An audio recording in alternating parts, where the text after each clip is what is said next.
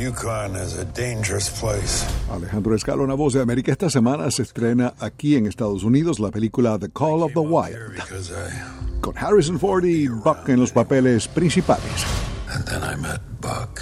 Buck es un perro que deja su maravillosa vida doméstica en el estado de California y es trasplantado a Alaska en la década de 1890.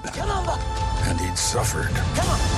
En el Yukon, Buck experimenta la aventura de su vida y encuentra su verdadero lugar en el mundo. How do you feel about an adventure? En The Call of the Wild también actúan Dan Stevens, Karen Gillan y Bradley Whitford. Mark Anthony regresa a la capital estadounidense para dar a conocer su nueva producción discográfica y expresar su solidaridad por la situación que se vive en países como Venezuela y Bolivia. Ganador de varios premios Grammy, en esta oportunidad Anthony presentará su más reciente disco titulado Opus con el productor y pianista Sergio George. Marc Anthony se presentará el sábado 22 de febrero en el Capital One Arena aquí en Washington como parte de su gira Opus US Tour.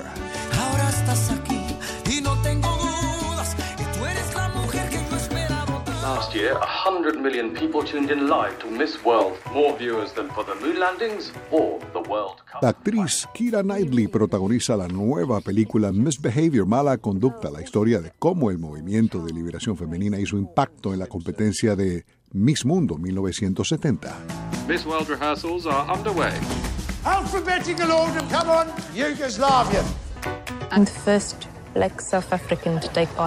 Knightley, de 34 años, interpreta a una integrante de ese movimiento que irrumpe en el escenario del Teatro de Londres donde se realizó el concurso.